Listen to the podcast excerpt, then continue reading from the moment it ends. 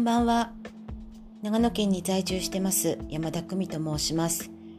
今日は2回目の配信ということでですね、えー、私の自己紹介をもう少し細かくお伝えしたいなと思っております。私はですね一人っ子で育ちました。両親はですね父親が調理人ということでですね東京の方でですね中華料理店の小さなお店をですね経営してました。母はですねそこの中華料理店の手伝いをしてました。なので私はですねいつもねその中華料理店であの昼ご飯を食べたりですとかお手伝いをしたりとかっていう生活をしてたんですけれども近所でですね遊ぶ子供たちも結構多かったので私は一人っ子で兄弟がいなかったので近所の子たちとよくねお店の前で遊んだりっていうことをしてました。そして小学校はですね同じ地域のですね小学校に行ってたんですけれども私の中で転機が訪れたのがやっぱり中学校入学の時だったんですね。っていうのはですね私は一人っ子でしたのでやっぱりそこは両親がやっぱり将来のことを考えて選んだんだと思うんですけれども私立の中学校に行ったんですね。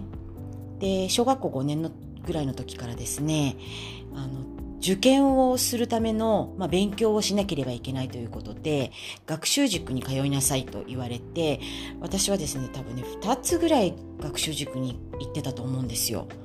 全く私の意思ではなかったんですがまあ受験をしなければいけないということで学習塾に通ったんですけど本当に行きたくなくて私何回か実はですねあの脱走したというか塾に行って勉強してちょっとすいません。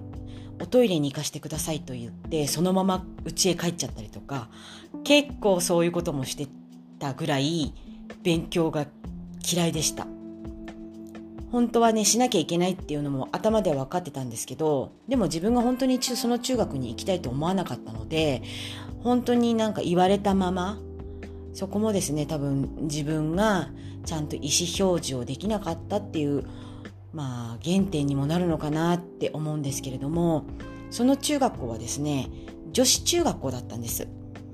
で、まあ、私立でしたので中学校高校大学と、まあ、エスカレート式にですね、ま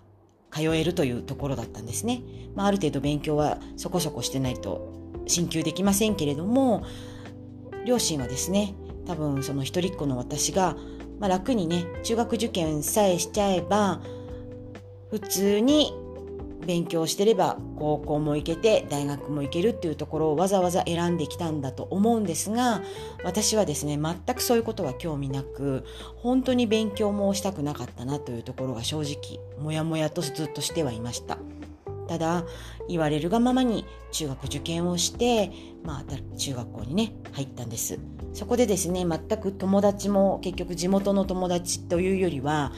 私立でしたのでねまあお金がある程度持ってらっしゃる裕福なお子さんだったりいろんなところからね来てる中学校のメンバーだったんですけれども、まあ、その中でねそれはそれでまあ楽しくお友達もできたりしてあの3年間は過ごしたんですけれども結局次に起こったのがですね実は中学校3年に入ったぐらいからですねあの給食費とかがあるじゃないですか。実はそれがですね払えなくなってきたんですね。でよく担任の先生から久美さんお母さんとお父さんにこの手紙渡してねっていう封筒がよく学校から届いたんですね。でそれをですね両親に渡したんですけど、まあ、その封筒の内容は全く分からなかったんですけど受け取って両親にいつも渡してたっていう記憶があったんですね。後から分かったんですが実はそれはですね給食費の未納という手紙だったんです。なんでかっていうと実はその頃からですね父の経営してる中華料理店の経営が悪化してきたんですね。そして父が借金を負うようになったんです。そして借金取りから逃れるためにですね家に帰ってくることが少なくなってきました。そして借金を返すために母親は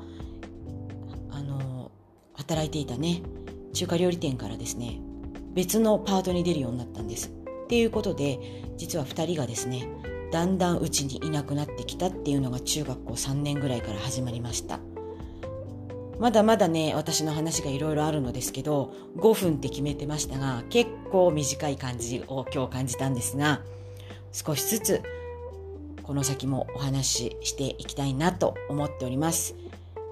今日はですね、中学校3年までのですね、ちょっとした様子をですね、お伝えしたかったので、お話ししました。またね、次回、その時のですね、気持ちをお伝えしたいなと思っております。